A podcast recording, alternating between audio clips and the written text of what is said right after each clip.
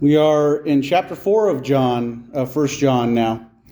Um, I would have had the verses on the programs today, but our printer has a spirit of rebellion and I couldn't get it to work. but we are going to be 1 John chapter 4, verses 1 through 6 today. 1 through 6. Um, it might be interesting to have somebody read those verses if they would like, um, see if the translational differences between the NASB and the NIV, which you guys have. Does, does anybody want to read those? Okay. Dear friends, do not believe every spirit, but test the spirits to see whether they are from God, because many false prophets have gone out into the world. This is how you can recognize the Spirit of God.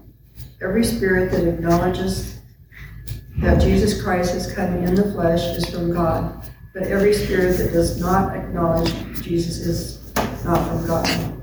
This is the spirit of the Antichrist, which you have heard is coming and even now is already in the world. You, dear children, are from God and have overcome them, because the one who is in you is greater than the one who is in the world. They are from the world and therefore speak from the viewpoint of the world, and the world listens to them. We are from God, and whoever knows God listens to us. But whoever is not from God does not have does not listen to us. This is how we recognize the spirits of truth and the spirit of falsehood. Thank you.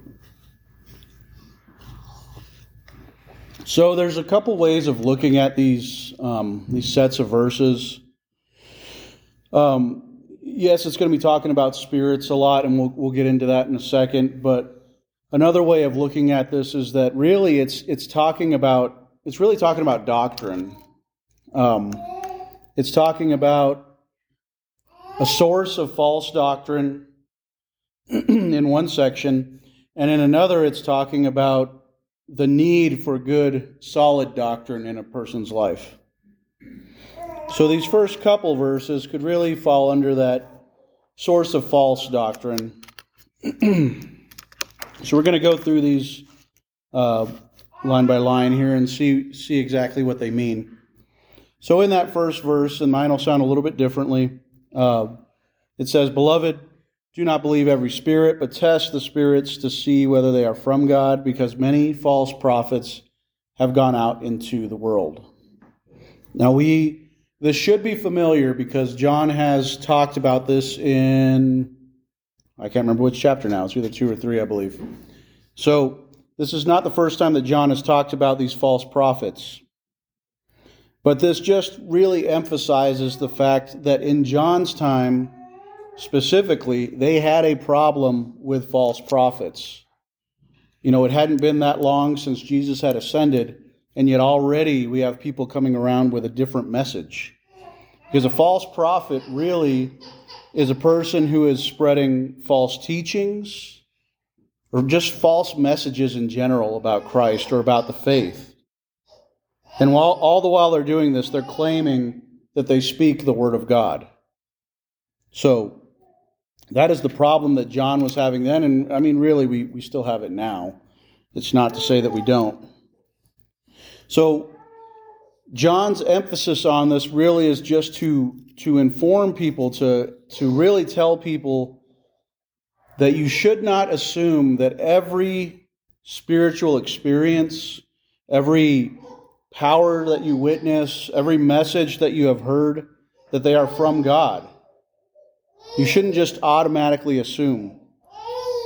You're supposed to test these things, and that's what Scripture tells us to do.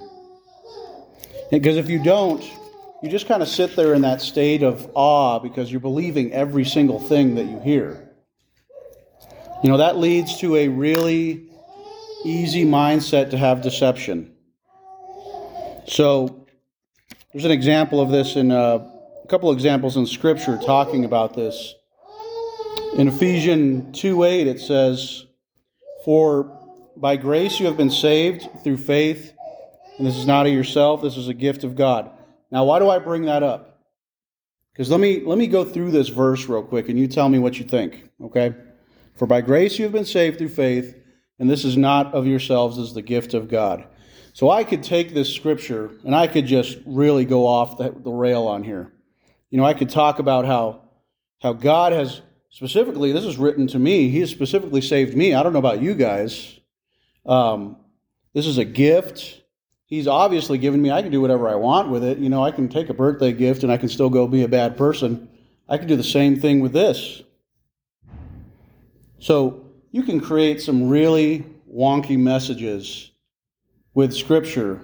And if somebody doesn't know any better, if somebody doesn't test these things, then they could think that you are telling the truth. And that's just one verse. I mean, you can pick any verse and throw a bizarre meaning on it. So the church has an obligation to itself, the congregation, the body of believers worldwide. I mean, we have a we have an obligation to check things so that we don't fall into these traps of false doctrine. In 1 Corinthians 14 29, it says, Have two or three prophets speak, and have others pass judgment. And then in 1 Thessalonians chapter 5, uh, verse 20 through 22, it says, Do not utterly reject prophecies, but examine everything. Hold, to, hold firmly to that which is good, and abstain from every evil. So, God is telling us that we must test things. We must test them with the scriptures because this is God's word that He has given to us. He's not going to contradict Himself. That's where that discernment that God has given us comes into play. When you're close to God, you're going to see you're going to hear a false teaching and you're going to think something's a little off. so all prophecy all teachings, all those things, they are all judged by the standard of Scripture. Messages, experiences, anything. Wanted to add a verse here to read. Uh, 2 Peter 1 20, chapter 1, 20 through 21 also talks about this. It's a really good one here because it says, But know, but know this first of all, that no prophecy of Scripture becomes a matter of someone's own interpretation. So, we do not have the um, we do not have the, the the top view of what Scripture says. Scripture interprets Scripture when you read it. It will tell you what it's saying. But if I come through, like I said with that verse earlier, and give some weird belief on that, I'm giving my own interpretation of what Scripture is saying. And that's where people just get led to very strange roads. So let's uh let's go to verse 2 and 3 here. Excuse me. By this you know the Spirit of God. Every spirit that confesses that Jesus Christ has come in the flesh is from God, and every spirit that does not confess Jesus is not from God. This is the spirit of Antichrist, which you have heard is coming and now is already in the world. So the key here is that true prophecy, true messages, true teachings are going to tell you about the true Jesus. Isn't every Jesus true? No, every Jesus is not true, and we'll talk about that in a minute. But in John's day, like I said, they had problems with this already, and they weren't even a hundred years out of Jesus having ascended. In John's day, they had the problem of did Jesus really come in the flesh? That was the thing that they were fighting about back then. The Gnostics said no, it was something else. He couldn't have really put on flesh.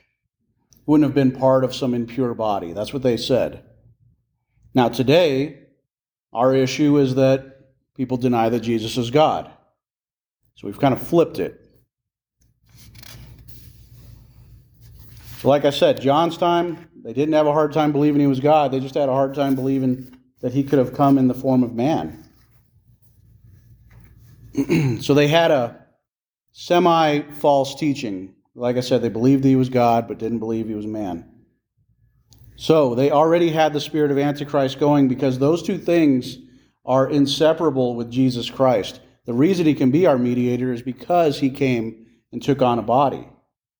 That is why. So it was really bad that this was already coming into the into the, the body of Christ. so, how do we know that when somebody says something like this? How do we know that when somebody says, well, Jesus came, he was in a body, but he wasn't actually God, he was just another person? We have our books, we have our doctrine that has been established. We have 66 books in our Bible. Okay, 66 books, 783,000 words inside there, 31,000 verses. Now, it's not just, oh, we have a big book, so that makes it true. These, this book has made it, for the New Testament only, has made it 2,000 years and has, be, has remained virtually unchanged. Show me how you could do that ever with anything. We can play telephone right now, and the message will get very weird by the end. The Old Testament is even farther. It's even older. They have copies going back to, what is it, like six or 7,000 BC, where they see the same scriptures in there. So God has maintained these scriptures for us, because that's not something that we could have done. Not with that many copies. There are there's 5,700 copies of the New Testament and yet we have the same message in every one of them. It's very strange that we could have done that on our own. but these tell us, our scriptures tell us of the true Jesus. God has spoken, and we have an objective standard in that book in front of you. so if somebody presents a false Jesus, it's going to be, he is going to be untrue to the scriptures, and that person talking to you is a false prophet. Uh, you ever watch, usually about Christmas time or Easter, you'll see the specials coming on on like different cable news channels, you know, discovering the, the real Jesus. You ever see those before? They usually have them at least once a year. And when they say discovering the real Jesus, the true Jesus, they mean the Jesus that doesn't exist in your Bible. They don't accept that, and so they're looking for something else. That is that spirit of Antichrist. So, in short, they want what everybody else is always wanting. They want that subjective Jesus, that Jesus that, that fits to their feelings and what they want in their life. And that's not how it works. God is objective. so, like I said, we went through a lot of this, and it was John chapter 2. I had my note here. So that's where we first talked about Antichrist, where that true Jesus is taken away and they give you a substitute, something different. And guess what? Here's the here's the kicker, okay? The devil, spirits, your sinful nature, they don't care if you worship Jesus. They don't care if you worship Jesus as long as it's that fake Jesus. You'll never see the devil bother you if you're worshiping a fake Jesus because you've already done what he wanted you to do. And there are fake Jesuses around. Let's get some real life examples. We can, just to give you an idea here. Let's take the Jewish faith. Okay, usually we go pretty easy on them because they are the originator of our Old Testament. But the Jewish faith does not recognize Jesus as being divine. They do not recognize Jesus as being the Messiah.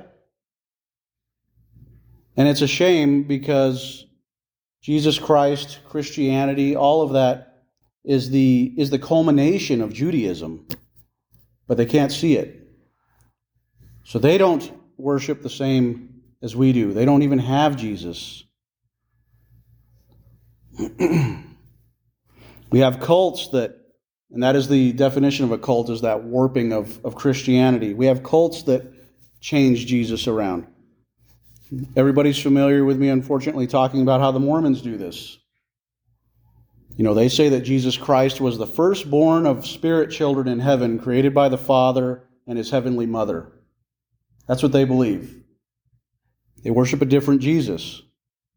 The Jehovah's Witnesses, they will tell you that Jesus Christ is created, and not only created, that he is the Archangel Michael, and that he is a lesser, though mighty God when stood next to the Father. Islam denies that Jesus Christ had any deity, he was not God to them. They say it's blasphemy that he says he was the Son of God. And they say that he did not die on the cross, that God put a, uh, a, an image on somebody else's face so that people thought they were crucifying Christ, but really it was another person. And then we have, of course, you know, atheism, which worships itself in subjective morality and denies the existence of any God, but especially Jesus Christ in America. So the devil loves those, those Jesuses because they are not the real Jesus. They don't save you. So we have to stay away from the false Jesus. That's why this section of Scripture is really trying to tell you that you need good doctrine, you need good beliefs, you need to go to the Word of God for who God is, for who Jesus Christ is, for who the Spirit of God is. This is where you check it all the time. so, verse 4 here. Uh, you are from God, little children, and have overcome them, because greater is He who is in you than he who is in the world. Greater is he that is in you than he is in the world. So, there are a lot of antichrists. We talked about some of them. You should have no fear of antichrists because you have God in you. you. If you have that communion with God, you have that Spirit of God in you, you have all of this in your life, how could anybody corrupt you? How could he? How could anyone? God is greater than anyone, any entity, any religion, this is really important. You know, even on those days when you have a bad day, everybody has those bad days. When they get home and they go, Well, I hope, I hope God comes back to be with me because I sure messed it up today. The fact that you even think about that, you're thinking in a repentant manner, shows that God didn't leave you. God is always with you. God comes and makes a home in you, He doesn't just do it temporarily. There's not a short term lease. You guys are together forever. And that is that is our source, that is our resource, that Spirit of God in us. That is where we are getting our assurances, our wisdom. Because it takes wisdom to understand the Bible, right? You can read the Bible in just an academic manner and really not understand what you're looking at. You get that wisdom of God in you and you start understanding these spiritual aspects and you don't guess on if you're saved. if you were born again, you were saved. Nothing, nothing pains me more than when I hear somebody say, Well, I hope I make it. Hope I make it in. If you're God's, you're God's. Okay? Your sins are not greater than God's grace when you have come to Him.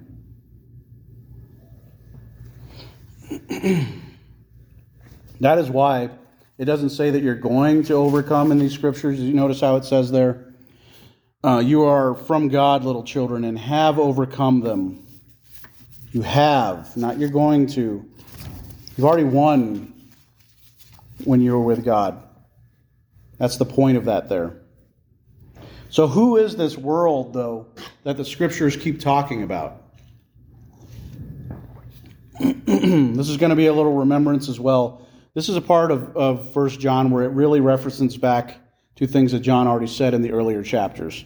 So this, when it talks of the world, let's let's go back to chapter 2 for a second and verse 15 through 17, where it talks about this world. It says, Do not love the world nor the things in the world. If anyone loves the world, the love of the Father is not in him. For all that's in the world, the lust of the flesh, the lust of the eyes, the boastful pride of life is not from the Father, but is from the world. The world is passing away and also its lusts, but the one who does the will of God continues to live forever. So here, John is giving us a specific version of who the world is when he's talking in this epistle. He's not just talking about the general earth or all the population of the earth. He's talking about that sinful group of humanity that is rebellious against God, that has not come to God. That's who he's talking about. Those people that are living in deliberate sin and deliberate defiance against God. So when we talk of the world, that's the message there. And God is saying that He is greater than any of them or any spirit that leads them. Because just as it said back in Genesis, the darkness can't comprehend, it can't overcome those who the light is living in.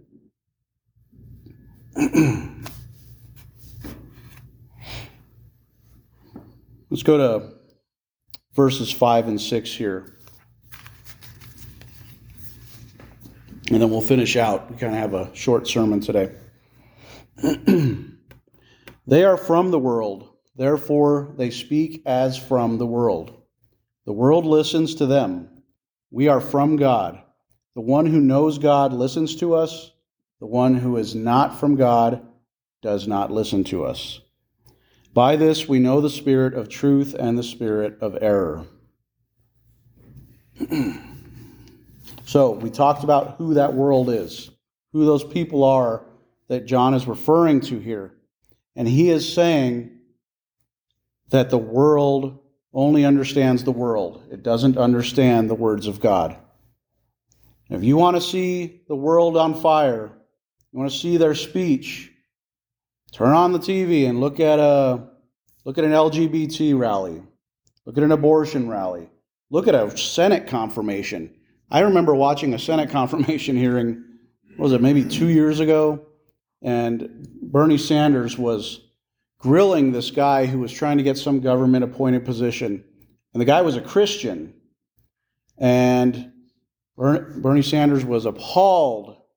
He said, do you believe that everyone outside of your faith is going to hell? And the guy said, I'm a Christian. I believe what the Bible says. And he said, well, this is this is reprehensible. We can't have somebody like this in Congress. That's what he said. So kind of funny because most religions would take that stance of people outside of their faith. But if a Christian says it, this is the worst thing in the world. I cannot believe you would say that somebody has to be aligned with God to go to heaven. So the world doesn't understand the things that you say. When you say Jesus Christ says he is the only way, there are people who claim to be Christian who will say that Jesus Christ is not the only way. That is not what the scriptures say. You can have that view. Nobody's going to force you to change it. But guess what? You didn't change anything that God said. Okay? And you'll have to take it up with him because that's the ultimate judge. Why do they talk like that? Matthew 12 talks about that. Jesus says in verse 34, he's talking to the Pharisees at this point, but he says, You offspring of vipers, how can you, being evil, express any good things? For the mouth speaks from that which fills the heart. This is completely in line with everything that we go over in Scripture. When a person hasn't been born again, they don't have that goodness in their heart because God is that goodness, and He is not there yet. So they can only speak with what is in them. That's what Jesus says here. so the world listens to people who speak worldly messages, and if you notice, they don't really reject them. They don't. That's why when we hear a Christian message, we have to be a little skeptical if the world quickly accepts it. I can't even snap my fingers anymore. I have arthritis in my middle finger. that was really impressive. yeah. so we have to be skeptical because if if the world just openly accepts a Christian message, is it really Christian? I mean, maybe it is, and maybe all these people are are being born again, are seeing the light, have had their hearts softened. Uh, that'd be one very good message, though. I would love to hear it. so we have to be able to recognize, like I said, when somebody is speaking truth or if they are speaking their truth. Unfortunately, that seems to be the, the big thing on college campuses nowadays. Everyone has their truth, not the truth. And if everybody has their truth, there is no truth. It's all subjective, it's all opinion. so, what John is basically coming down to at the end of this scripture here is he is saying to us that the one who is not from God, he has an error in his or her thinking. But it's not an elementary error, it's a spiritual error. Because it's not about education. You can meet somebody who has been in seminary their whole life, or meet somebody who has just really opened up the book, and they can both have the same error, or they can both be correct on the same thing. It's a spiritual thing, not an education. Education does not make you a Christian, it's having that spirit in you that is interpreting the scriptures for you. Doesn't matter which line, which position you are in intellect. so, a spiritual issue is what is affecting if somebody has good, God affirming doctrine here. That's what John is saying at the end. So, we have to have that spirit of truth in us. We have to cling to who? To Jesus Christ for that. Who he's always been, who he was in the flesh, what he did on the cross, what it means that he rose, and what he does for us now. Those are things that we have to cling to with Scripture as our guide so that we don't come up with some crazy ideas. His Word will tell us what those things are and what they mean. They're there for us to read. We just, nobody can make us. We have to do it ourselves. We have to pray ourselves. Nobody can pray for you.